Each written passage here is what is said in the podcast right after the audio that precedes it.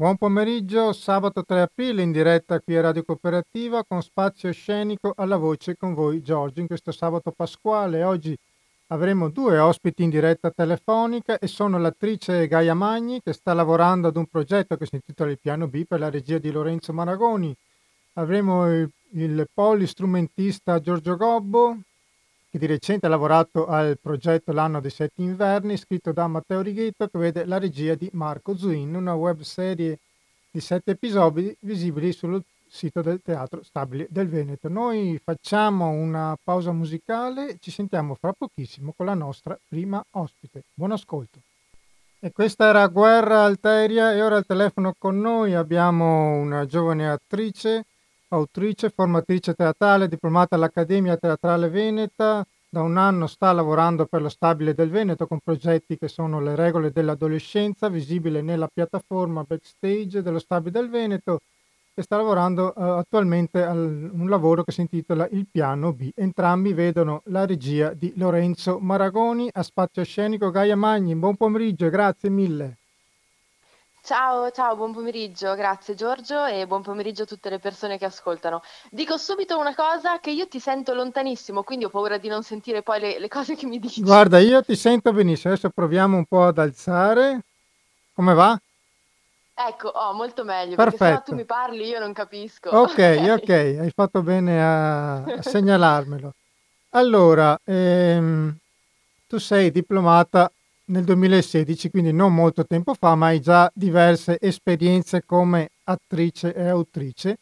Tra l'altro hai una, una laurea con lode in lingua straniera, letterature straniere, quindi complimenti, e una tesi sul teatro d'impresa che ti esatto, occupi... Che non, che non c'entra niente poi con lingue e letteratura, poi vabbè magari ti racconto come ci sono arrivata. Esatto, perché eh, questo è un aspetto che gli ascoltatori conoscono meno, il teatro d'impresa. Di cosa stiamo parlando Gaia? Allora, stiamo parlando, intanto vabbè, eh, io mh, ti dicevo, no, tu vedi laureata in lingue, poi effettivamente mi sono laureata con una tesi sul teatro d'impresa, perché quando stavo facendo l'università poi ho scoperto che volevo fare teatro e però l'università ormai la dovevo finire. E quindi ho scoperto in, proprio in quel frangente che esisteva il teatro d'impresa e mi sono anche un po' innamorata di questo mondo perché si tratta di utilizzare il teatro per fare formazione all'interno delle aziende. Vi chiamate, poi, vi, scusami, vi chiamate coach, ho letto. Allora, e qui anche qui entriamo in, in ambiti perché faccio tante, co- faccio tante, cose. Il coaching di per sé è un altro strumento, eh, è un'altra professione che ha l'obiettivo di eh, accompagnare le persone nella realizzazione di un percorso, un cambiamento di vita, degli obiettivi. Il teatro d'impresa ha a che fare più con un aspetto formativo di um, persone che hanno competenze attoriali e di, di, formazione teatrale, come nel mio caso, che vanno nelle aziende e unito all'essere coach e all'essere formatore si creano poi degli eventi su, su misura. Dimmi se riesco a spiegarmi, perché non sì. è semplice raccontarlo eh, in due parole. Ma come si rivolgono le aziende da voi? Com'è che ah. avviene questa collaborazione? Allora, in diversi modi, nel senso che io collaboro anche con un'azienda che si occupa proprio di formazione, che si chiama Crea Coaching, e Formazione, quindi le aziende che vogliono eh, fare un percorso diverso per esempio vogliono fare team building, che è una cosa classica che si fa nelle aziende, ovvero creare una squadra, far sì che le persone che lavorano eh, nell'azienda si conoscano meglio, collaborino, dicono ok, facciamo una cosa diversa. Abbiamo scoperto che crea coaching e formazione, fa formazione e quindi ci chiamano per fare formazione. Ed è lì che eh, noi proponiamo anche questa modalità del teatro d'impresa, che è sempre comunque più conosciuta ed è un modo nuovo di fare, diver- nuovo ormai non più, però diverso di fare formazione, perché si fa attraverso il teatro, che si rivela poi un ottimo strumento per, eh, eh, per parlare di cose che, real- che, realmente le persone non parlerebbero, perché se tu eh, devi risolvere un conflitto all'interno di un'azienda, e metti le persone a parlare di questo, si trovano dei muri, si trovano dei limiti, si trovano delle, degli ancoraggi anche negativi e quindi le persone non si sentono libere di risolvere quel conflitto. Se tu quel conflitto lo prendi e gli dici adesso facciamo un gioco, facciamo teatro, facciamo una scena teatrale dove voi interpretate dei personaggi, le persone magicamente si liberano di, tutti, di tutte le paure, i limiti che hanno e si esprimono, si dicono cose che normalmente non si direbbero, quindi un diventa un po' una magia. Quindi creare una nuova armonia e cercare di tirare fuori il meglio anche da, dalle persone. Assolutamente, sì. Ok, ho visto che tu tra l'altro eh, da una tua intervista ho scoperto che è stato un dialogo appunto con un, con un coach che hai capito la tua passione per il teatro. Sì, sì, dove sei andato a trovarle Eh, io, io, cosa? io indago. Mamma mia, sì. Eh sì, perché eh, te la racconto. Allora, praticamente io ehm, avevo appena finito le- la scuola superiore, io avevo studiato lingue, quindi la cosa che mi sembrava più normale da fare era continuare a studiare lingue, quindi mi sono iscritta all'università di lingue dove poi effettivamente mi sono anche laureata. Solo che proprio prima di iniziare l'università io mi sono trovata a tavola con un coach che mi ha fatto coaching a tradimento, no? Perché i coach lo fanno, fanno le domande a tradimento in un momento X, che poi sono domande che ti cambiano la vita. E mi ha chiesto, vabbè, tu adesso ti sei iscritta all'università, farai lingue, eccetera, ma se dovessi pensare di poter fare qualsiasi lavoro tra tutti i lavori del mondo, quale lavoro vorresti fare?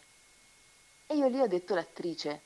Ma io non lo sapevo che volevo fare l'attrice, cioè nel senso non me l'ero mai detto, l'ho scoperto in quel momento quando mi è arrivata quella domanda. Quindi l'avrai ringraziato, presumo.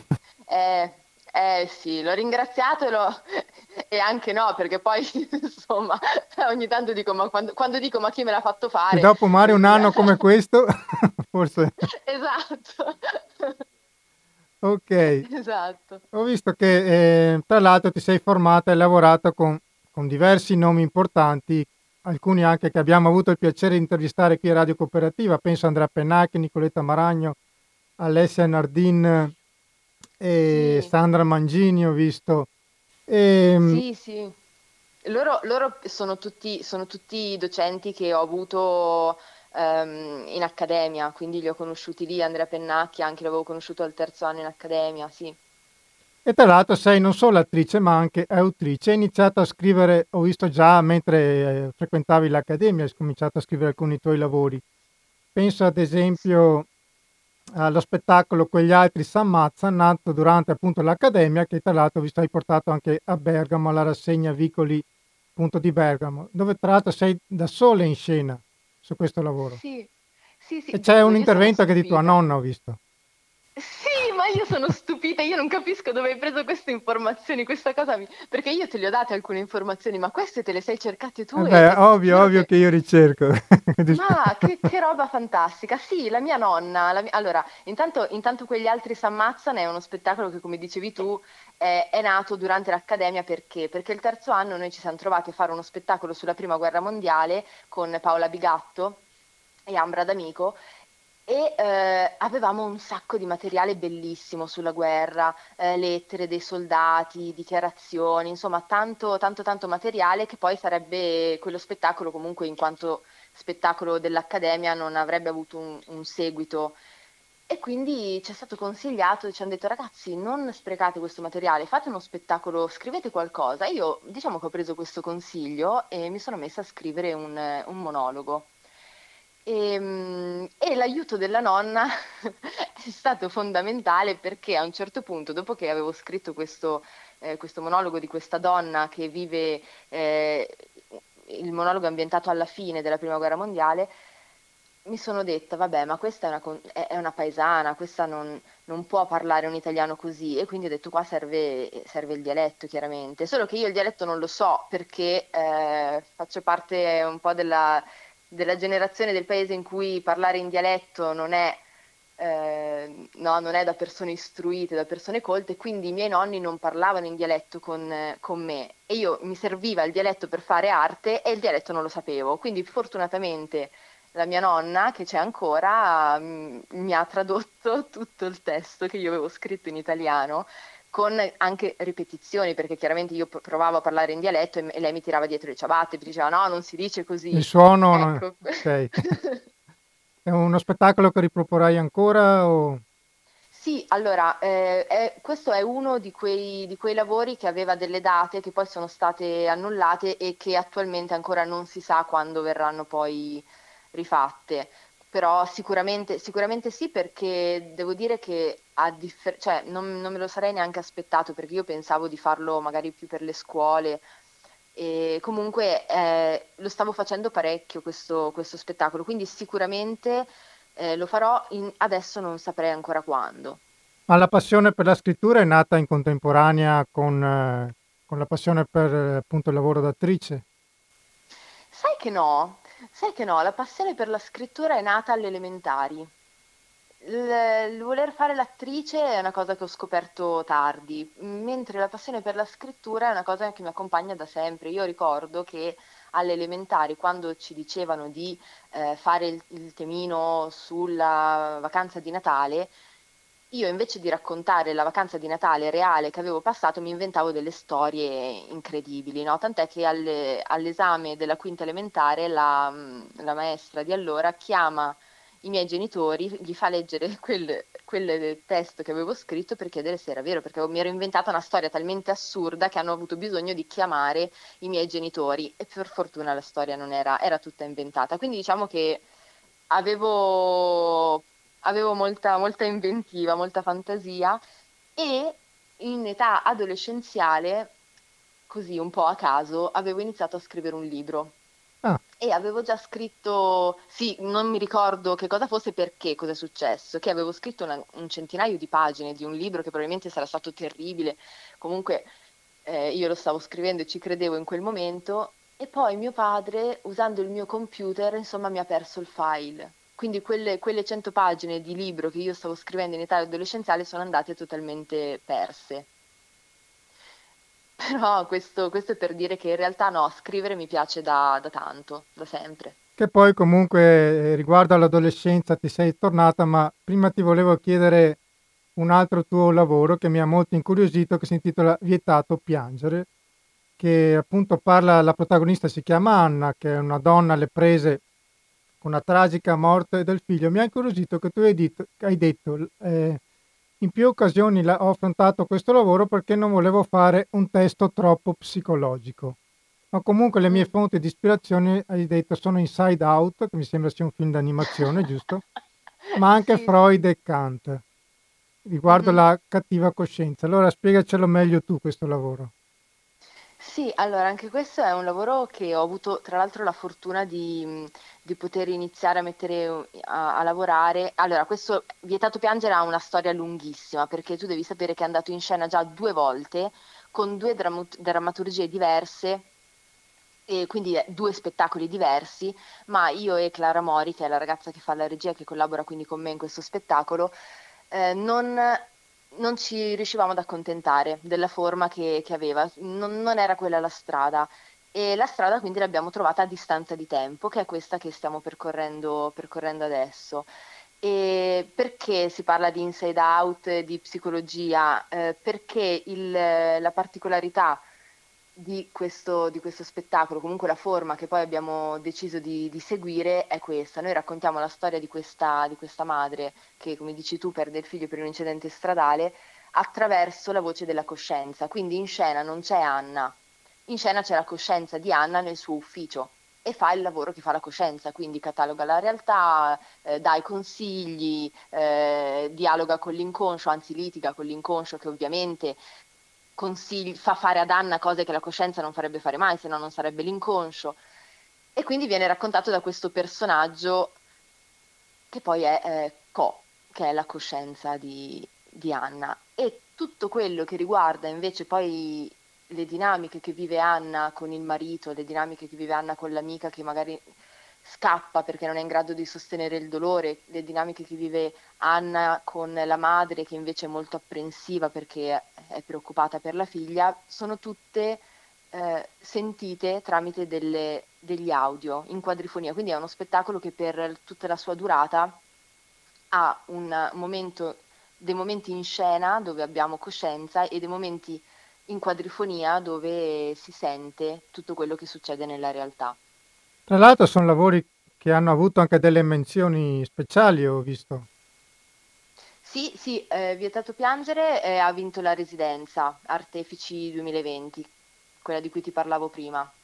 Invece le menzioni speciali sono di altri, di altri, di altri scritti miei, Figlie uniche, frammenti familiari, Camaleonte. Ok, allora tornando al file che hai perso mm, durante il libro che hai scritto in età adolescenziale, le, le regole dell'adolescenza, che tra l'altro ho visto che è un lavoro anche qui di scrittura corale, Sì, anche tra voi attori. Se ce lo vuoi sì. raccontare, visto che è anche visibile nel sito dello Stabile del Veneto, per chi volesse vederlo. Sì, sì, sì, sì, sì, sì, assolutamente, molto volentieri anche perché è stato un progetto a cui ho voluto molto bene e voglio, voglio molto bene perché, insomma, non so come dire, le regole dell'adolescenza, un progetto corale di scrittura anche corale, quindi è, è chiaro che dentro quello- a quello spettacolo di mio c'è, c'è proprio la mia adolescenza, quindi non posso non volere bene a quel lavoro e, al- e alle adolescenze di tutti, di tutti gli altri. Tutti, siamo in dieci attori, quindi siamo tanti e ci sono dieci adolescenze. È stato, lavorare per questo spettacolo è stato veramente potente. Eh, si sono raccontate cose che si erano dimenticate, che sono tornate alla mente e in una forma, in una forma nuova, perché io devo dire che è stata la prima volta con questo, con questo spettacolo, Le regole dell'adolescenza, grazie a Lorenzo, che ho incontrato questo modo di fare teatro, che è un modo diverso, è un- una metodologia che non avevo ancora avuto modo di incontrare e di poter approfondire. Tra l'altro, quello che ho colto guardando questo lavoro nel sito, si coglie molto la frenesia di, di quel momento, di quegli anni, che è un po' tipico di quell'età. E ci sono anche interessanti momenti di confessione personale, come essere davanti a uno specchio dove tutti ci riconosciamo e siete partiti, ho visto un po' da, da dove inizia un po' tutto, che è la scuola. Mh-mh. Sì, sì, sì, infatti io spero, mhmm, veramente che i miei insegnanti delle scuole superiori non abbiano visto quello spettacolo, perché non sarebbero molto Eh, contenti di possiamo, possiamo invitarli ora. Esatto. Esatto, adesso li invitiamo. Vi invito, uhm, tutti i prof della dell'ITC di Cast no, no, non posso dirlo, aspetta. No avevamo deciso di non dirlo questo, il nome della scuola non si può dire. Ok, poi ho visto che tra l'altro durante le confessioni non c'è sempre solo il singolo attore che si racconta, ma anche la storia è anche partecipata da altri attori. Infatti, Sì, sì, perché abbiamo lavorato su questo doppio livello. Da una parte ogni attore ha creato del materiale che poi è stato rivisto da Michele Ruole e da Lorenzo e sono stati fatti questi, questo montaggio partendo proprio da storie autobiografiche che abbiamo raccontato noi. Ma il modo in cui abbiamo lavorato durante, durante le prove è sempre stato corale, quindi nel momento in cui una persona si sentiva di raccontare qualcosa era perché prima in scena era successo qualcosa che gli ha fatto venire alla mente quel ricordo, quindi è sempre tutto molto collegato. E nel momento in cui una persona pa- parlava e si raccontava, noi altri attori che eravamo comunque in scena ascoltavamo e improvvisavamo eh, co- con immagini, con scene, con relazioni o semplicemente stando nello spazio e così si creavano sempre questi doppi livelli che poi sono stati riportati anche nel nello spettacolo che adesso si vede, si vede online, c'è quindi sempre questo stacco. Tra l'altro, mh, Raffaella Rivi ha fatto un lavoro bellissimo, secondo me, eh, tra i momenti di intervista e i momenti di scena, proprio in teatro, sul palco. che tra l'altro è anche un lavoro anche molto molto divertente. Avete avuto dei, dei- dei feedback da parte di adolescenti di oggi che magari l'hanno visto? Sì, sì, allora io personalmente eh, l'ho fatto vedere a... ho, ho dei cugini, no? E comunque l'ho fatto vedere a diverse, a diverse persone e ho ricevuto i feedback eh, che ti dà una- un adolescente, quindi ti, eh, nel senso cose tipo che bomba, potente, eh, fichissimo, quindi non è che si spendono poi di chissà che parole, però già sentirti dire eh, che bomba da un ragazzino, cioè, è, ta- è tanto, no? Perché di base potrebbe anche essere un, un disinteresse totale, però credo che veramente non sia possibile in questo caso, perché mh, è uno spettacolo che non ha adesso sto dicendo una cosa che non so come verrà presa, però non ha pretese di essere qualcosa di diverso da quello che semplicemente è, ovvero noi che parliamo delle nostre adolescenze. Non ha pretese di voler insegnare qualcosa a qualcuno, non ha la pretesa di voler fare la morale a, a qualcuno, ma è quello che è. Noi abbiamo vissuto un'adolescenza, voi state vivendo la vostra adolescenza, forse abbiamo qualcosa in comune, forse no. Beh, sicuramente i problemi sono più o meno, diciamo, sono gli stessi, ecco. Almeno credo. Sì, universali. Eh esatto. sì, in, te- in, teoria, in teoria, però appunto, chi lo sa.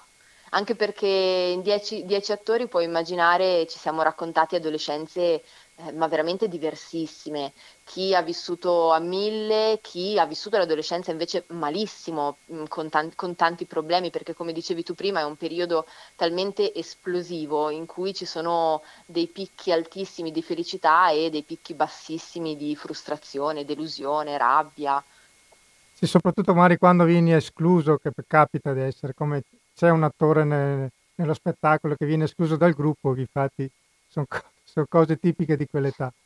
E tra l'altro mi avete fatto pensare una frase di Giorgio Gaber che parlava anche lui dell'adolescenza, che la paragonava a un'equazione dove diceva sì, a quell'epoca praticamente noi diciamo gli errori poi col tempo si, vengono semplificati, poi arrivi all'età adulta che scopri che, che forse non è così. Esatto, sì, sì. Ok, s- prima di, di salutarti ti chiedo velocemente dell'ultimo progetto, il piano B, perché so che tu in un, in un post hai detto non vo- vorrei dire tante cose, ma non ve ne dirò nemmeno una. Ma siccome, ma siccome noi siamo curiosi, eh, almeno ti chiediamo chi partecipa a questo progetto. Mi, chiede- mi chiedi, scusami? Almeno chi partecipa e quando lo potremo vedere, più o meno. Ah, ok. Sì, allora, beh, è un progetto sempre del- dello Stabile Veneto per- firmato dalla compagnia Morvacui, quindi chi partecipa eh, come regista e anche drammaturgo di questo spettacolo è Lorenzo Maragoni insieme poi a Michele Ruol e a Diego Scantamburlo e come attori, come cast eh, ci sono Andrea Bellacicco, Elena, e Eleonora Panizzo che io non, non conoscevo, quindi ho, ho Che saluto perché io sì, la conosco. Prego. Ecco, tu la, tu la conosci, io invece ci ho lavorato per la prima volta in questo spettacolo e poi c'è Massimo Scola con cui avevo lavorato nelle regole, Giulia Briata con cui avevo lavorato ancora nelle regole dell'adolescenza e poi Cristiano Parolin con cui non avevo lavorato ma che era in accademia con me quando alla Veneta. Ok, sapete più o meno quando sarà visibile? Guarda, io mh, credo in primavera, però sinceramente non ho in questo momento una data credo che non ci sia una data. Mm, sul comunicato stampa dicevano appunto che in primavera ci sarà sul- sulla piattaforma del Teatro Veneto. Ok, tienici informato allora quando ci saranno date che informeremo. Sì, anche perché, anche perché comunque siamo ancora, non è concluso, no, il, il progetto. Abbiamo fatto delle prove, adesso ci sono anche altre sessioni di, di lavoro, quindi il progetto è, è proprio vivo in questo momento e in divenire. Perfetto, e allora Gaia io ti ringrazio, ti auguro innanzitutto buona Pasqua e buon lavoro allora. Anche a te e a tutti quanti, grazie. A presto, buon pomeriggio. Grazie, ciao. E noi facciamo una pausa musicale e ci colleghiamo con il secondo ospite di oggi. Buon ascolto.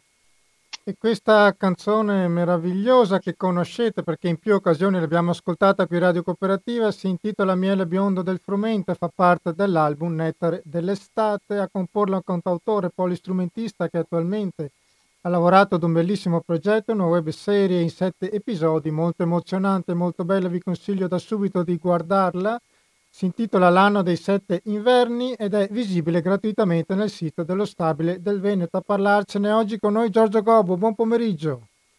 Ciao, ciao Giorgio, ciao a tutti. Ben, ben ritrovato. Dopo ci siamo visti l'estate scorsa ad Antiche Mura Teatro Festival, quindi mi fa piacere risentirti. È sempre un piacere, questa volta non siamo ad un tavolino con... Con la pizza e birra, è vero? ma è un piacere lo stesso, insomma. Ok, Giorgio, allora questo progetto che abbiamo appena annunciato, molto interessante, molto bello, una metafora l'ha definita lo scrittore Matteo Righetto per rappresentare l'anno di pandemia, osservato un po' da lontano, meglio nel borgo dolomitico di Colle Santa Lucia nel Fodom, durante appunto i mesi di pandemia. E praticamente queste riflessioni le avete affrontate davanti ad un bicchiere di vino, è stato un po' quello l'inizio. Sì, eh, dice bene Righetto, è stato, deve essere stato eh, ad ottobre, insomma, si poteva ancora, ancora, trovare così. Ci siamo trovati al, all'Enoteca fa soffiare pubblicità, insomma, prego, in prego. via del Santo da Serafino, eh, dove bevendo qualche bianchetto è venuta, è venuta fuori la voglia di fare qualcosa insieme e poi la cosa è rimasta un po' lì, diciamo, sospesa fino a quando c'è stato l'interessamento del, del, Teatro Stabile del Veneto che ha chiesto a Matteo di scrivere qualcosa eh, che potesse diventare eh, eh, un prodotto diciamo, da distribuire online in questi mesi in cui le performance dal vivo sono, eh, dire, sono in letargo. E, e da subito eh, ci è venuta la voglia insomma, di, di, trattare eh, questo argomento insomma, di grande attualità naturalmente, ma eh, utilizzando un linguaggio simbolico e quindi metaforico. Insomma. Infatti Matteo Righetto sottolineava appunto da questo osservare il mondo appunto da di fuori, quasi come un astronauta, ha fatto riscoprire in voi gesti semplici di sopravvivenza come accendere un fuoco, ascoltare il suono della neve sotto i propri passi, come gli animali e la natura si siano ripresi i loro spazi, piccoli riti appunto che uniscono il concreto all'assoluto, cose che tra l'altro tu conosci bene perché sono anche tua fonte di ispirazione per lavori scorsi. Assolutamente sì, ed è stato il, il punto di contatto uh, tra me e Righetto, questa passione per uh, i luoghi dove esiste ancora insomma, la natura, la natura selvaggia, e sempre fonte di ispirazione perché ti fa riconnettere con i fatti primordiali dell'esistenza. E a quel punto eh, abbiamo pensato di coinvolgere Marco Zuin, regista cinematografico, eh, per poter trasformare diciamo, questi pensieri in qualcosa di, di, fruibile dal pubblico sotto forma di, di, eh, di video. Sì, infatti sono cose, eh, sensazioni, emozioni anche mm, complicate comunque da far rivivere ma credo che comunque questo lavoro le faccia risuonare davvero bene, almeno io mi sono molto estraniato guardando questo, i vostri episodi e forse il video era il modo migliore probabilmente per rappresentare e condividere quelle condizioni. Ho visto che avete girato in condizioni alquanto complicate. Beh, eh, sì, devo dire che è stata un'esperienza interessante, era fine, verso la fine di gennaio, insomma nella seconda metà di gennaio, eh, Colle, nei, nei, dintorni di Colle Santa Lucia, eh, abbiamo fissato questi giorni di ripresa, 4-5 giorni, e ci siamo trovati dentro una nevicata, eh, credo, di proporzioni storiche, ed è stato interessante, giravamo dentro i boschi, in gran parte e quindi sotto questo cost- costante sferzare di vento e, e, e, neve sono stati bravissimi i ragazzi della, della troupe, eh, una troupe ristretta a 4-5 persone.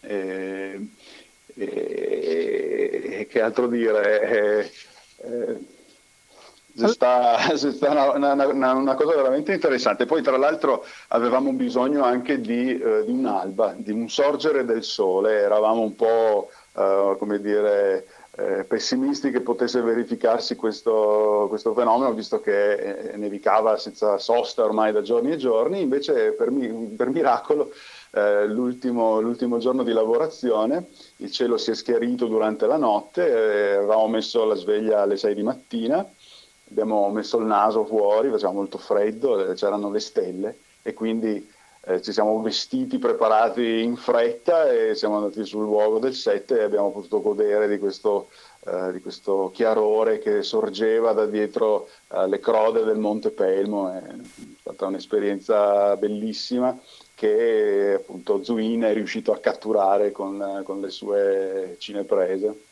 Allora, prima di entrare ne- nello specifico de- del tuo ruolo in questo lavoro, io ricordo allora i titoli di questi episodi. Il primo si intitola Penombre, poi c'è Fare Tana, questo il gelo, il silenzio, che tra l'altro ci sei anche tu che suoni davanti a un meraviglioso paesaggio innevato, c'è e poi tra l'altro c'è anche una frase stupenda in questo episodio di Matteo Righetto che dice accogliamo questo silenzio e saremo rivoluzione, trovata meravigliosa. Poi abbiamo il quinto che è come fuoco nella corteccia e chiude appunto alle stelle. Oh, ci sono alcune tue riflessioni molto belle che mi sono piaciute, che hai detto, per ricreare quei suoni mi sono così recato nei boschi dell'altopiano di Asiago per campionare il crocchiare della neve sotto i scarponi a seconda delle ore del giorno e della notte, essa produce suoni sensibilmente diversi. Ce li vuoi appunto raccontare? Ma eh, qui la questione è che quando mh, ho cominciato a progettare quello che poteva essere il commento sonoro, la colonna sonora per questo, per questo lavoro, eh, mi sono chiesto che funzione doveva avere la musica e non avevo una risposta. Ho, ho, così pensato che erano i primi giorni dell'anno nuovo, ho detto beh intanto me ne vado in giro per i boschi a registrare i suoni della neve, per cui sono andato appunto su in altipiano per qualche giorno e partivo a tutte le ore del giorno e della notte con le cuffie, col microfono per captare eh, i, appunto i suoni, penso che la gente che mi vedeva eh, dalle finestre mi abbia preso per pazzo, questa specie di alieno con queste cuffie e questo microfono. E in effetti ho, ho, catturato tutta una serie di suoni che poi mh, mm, in realtà non ho usato molto nel, nel, nella stesura del, della colonna sonora. Si sente un po' Uh, proprio nell'ultima traccia dell'ultimo episodio sono dei suoni percussivi eh, che altro non sono che appunto il rumore dei, dei, dei passi sulla neve eh, che poi sono stati appunto trattati in maniera eh, digitale, messi in ordine per creare un, un tappeto ritmico sonoro. E la cosa interessante però è che eh, mentre ero eh, a contatto con, con l'ambiente del bosco, e ho, eh, ho avuto un po' un'epifania, insomma. E ho cominciato a immaginare dei suoni, quello è stato il momento in cui ho cominciato a vedere eh, la, la, colonna sonora, per cui mi sono immaginato eh, delle melodie eseguite da, dal flauto, che per me è, è un po' il suono eh, della natura, nello specifico il suono, il suono del bosco, io lo associo istintivamente eh, a, al suono del bosco e così via, anche il corno francese che è il, il, il rumore, il suono scusate, della, della, della, lontananza è uno strumento che riesce a evocare con il suo suono la distanza, i grandi spazi aperti e quindi insomma a quel punto eh, tutto si era un po' creato nella mia mente e, e, e, da lì in poi è stato il lavoro dell'artigiano che realizza diciamo con i suoi mezzi, con i suoi strumenti nel mio caso, eh, un qualche cosa che è già nella sua mente. Quindi si può dire che anche la musica come un racconto può arrivare anche dall'immaginazione. Beh, direi di sì, eh, soprattutto eh, nasce da domande. Ecco, io quando lavoro eh, la mia musica, che siano canzoni, che siano accompagnamenti per uno spettacolo in teatro o appunto una colonna sonora, parto ponendomi sempre delle domande. Cosa, eh, cosa sto facendo, perché lo sto facendo, eh, cosa voglio evocare con questo lavoro e questo mi stimola l'immaginazione e arriva il momento magico in cui appunto queste idee prendono forma.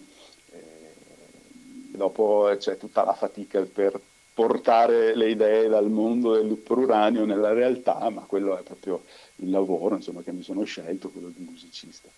Tra l'altro ho letto che come tutti i musicisti, solo una parte de, poi del lavoro finisce nel lavoro quello, quello concreto. Quindi gli altri suoni che magari hai registrato che non hai utilizzato potranno magari finire in lavori futuri. Beh, credo, credo di sì. Eh, un po' come col Porseo, diciamo, io non butto via mai ah, okay. niente. cioè, eh, sono una specie di musicista contadino, ecco, per cui ho questo, questo istinto di, di, di, di, mettere a frutto tutto, eh, tutto, quanto, insomma, di non buttare via niente. Ecco, non si butta, a casa mia eh, mi hanno, mi hanno insegnato così, non si butta mai via niente eh, e ogni tanto, ogni tanto questo, questa cosa affiora anche nel mio lavoro. E, mh, mm, c'è l'idea di, di, pubblicare le musiche eh, della colonna sonora dell'anno dei sette inverni, quelle utilizzate, magari anche altre tracce che, eh, che alla fine non sono finite nel lavoro, e comunque questa esperienza me la porterò nel futuro eh, per prossimi progetti di, di canzoni o di nuove, di nuove colonne sonore. Allora, uno dei messaggi che a me non mi è arrivato da, da, questo vostro bellissimo lavoro, che invito gli ascoltatori andando nel sito del Stabile del Veneto, nella piattaforma backstage potete trovare l'anno dei sette inverni, appunto rallentare da, da, da questa assurda frenesia che, che ha l'uomo. Eh, come ironizzava anche Giorgio Gaber, l'uomo inserito, il cosiddetto uomo inserito, dell'essere per forza qualcuno, ma appunto eh, cercare di, di, ritrovare l'essenziale a cui spesso non facciamo caso. Mi avete anche fatto pensare a una poesia di Milo De Angelis che dice se ti togliamo tutto ciò che non è tuo non, non ti rimane più nulla. Appunto la ricerca dell'essenziale è un po' anche un messaggio. Sì, eh, direi che senz'altro questo è uno dei messaggi forti di questo lavoro, eh, ritornare appunto uh, alle cose essenziali, per, uh, ma non tanto per idealizzare diciamo, una vita povera o una vita a contatto con la natura come poteva essere eh, prima della rivoluzione industriale, per intendersi, quella dei nostri avi, non saremmo, non saremmo neanche in grado, credo, di sopravvivere per più di qualche giorno in quelle condizioni. Ma eh, tornare alle, a, a, appunto, all'essenziale della vita è una maniera per immaginare un mondo diverso. Come, come dicevi tu prima, ricordavi la citazione di, di Righetto, eh, accogliamo questo silenzio e saremo rivoluzione. Io l'ho letta un po' eh, non tanto come un invito appunto a uh, prendere in mano le armi e, e no, ovvio, sì. chiaramente il potere costituito, cose del genere, ma eh, desiderare un mondo diverso. Esatto. E quindi questo periodo così strano, ma anche straordinario per certi versi, ci può interrogare su chi siamo noi, cosa, cosa desideriamo veramente, cos'è importante per noi. E, e quindi cambiare il mondo, no? il nostro mondo personale e, e, e, quello è il primo passo per, per migliorare poi anche l'esistenza dei nostri simili e della natura, che è un altro tema importante eh, cioè quello di eh, nel futuro sempre di più saremo chiamati a eh, riflettere su, eh, sui cambiamenti climatici, su come riuscire a far convivere eh, l'uomo eh, con, con, la natura, insomma, questo rapporto molto stretto che noi abbiamo con, con il mondo della natura e che l'industrializzazione ci ha fatto un po' perdere ma che adesso richiama la nostra attenzione perché la tempesta vaia, eh, perché le estati sempre più torride e via dicendo, insomma sono i segni eh, di, di, di, di, un pianeta che cambia e, e, questo ci chiama a cambiare il nostro punto di vista eh, rispetto al nostro ruolo sul pianeta.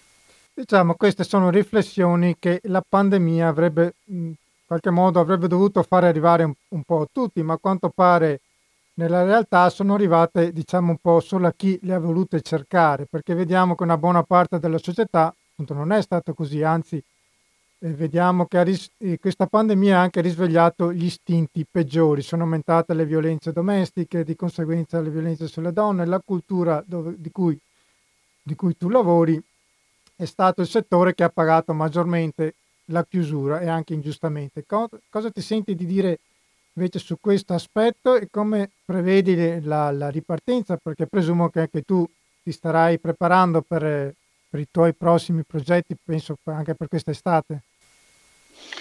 Allora, è una bella domanda. Eh, guarda, riguardo al, al, alla chiusura forzata diciamo, dei, dei, teatri e dei, di tutti gli ambienti in cui si fa cultura, concerti, spettacoli, eh, devo dire che questa cosa qui io per, uh, per mio conto cerco sempre di uh, trarre il meglio da, da, da ogni situazione, Insomma, cerco, mi sforzo di vedere il bicchiere mezzo pieno eh, ed è molto difficile naturalmente in, in questo momento di grande, di grande difficoltà, eh, non solo per il mondo della cultura. Eh, devo dire che sono orgoglioso dei sacrifici che tutti noi stiamo facendo per salvare uh, vite umane, perché non si parla mai abbastanza del fatto che tutta questa grande fatica che stiamo facendo, queste rinunce eh, a cui siamo chiamati, eh, servono per salvare delle vite umane. Per cui certo ci stiamo rimettendo soldi, ci stiamo rimettendo parte dei nostri sogni, ma è, è, credo che sia molto nobile il fine di eh, appunto, eh, mettere al primo posto la, vita umana. Fa, eh, naturalmente fa molto rumore l'albero no? che, che, che, cade rispetto a, a, alla foresta che cresce. Io credo che eh, molte persone abbiano, abbiano affinato la, la, la, loro sensibilità durante questa esperienza. Non lo vediamo eh, perché appunto non fa rumore, ma credo che lo potremo sperimentare quando nei prossimi mesi, come tutti ci auguriamo, eh, la vita comincerà a, a, a trovare la, la, la sua normalità. Sarebbe un peccato ecco, buttare via eh, questa esperienza di pandemia, diciamo, di sacrificio, di silenzio, di, di, di, di solitudine, dimenticando tutto il, quando, quando, come speriamo, tornerà alla normalità. Ma dobbiamo fare tesoro ecco, di, questa, questa, questa esperienza. Ok Giorgio, io nel ringraziarti per essere stato con noi, ti vorrei salutare con una tua canzone di qualche anno fa che mi ha fatto pensare non solo alla pandemia, ma un po' tutto il periodo che stiamo vivendo, che Venite adoremus, almeno per me l'ho trovata significativa. Se ci vuoi salutare tu presentandocela, eh, grazie innanzitutto.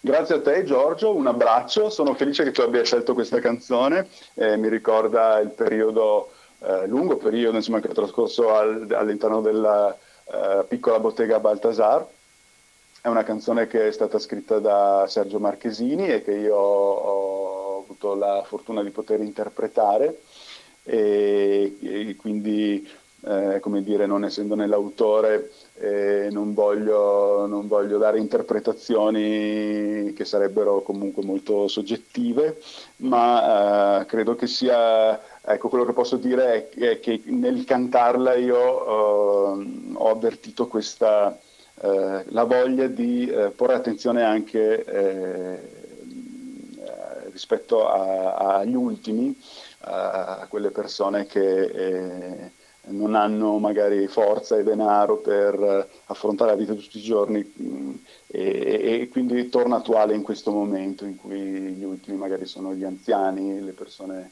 eh, che, o, che, non hanno, che, non hanno, in questo momento di che, di che mm, che vivere, insomma, perché hanno perso il lavoro e via dicendo, quindi è un invito a, a, ad essere uniti e ad aiutarsi eh, l'uno con l'altro.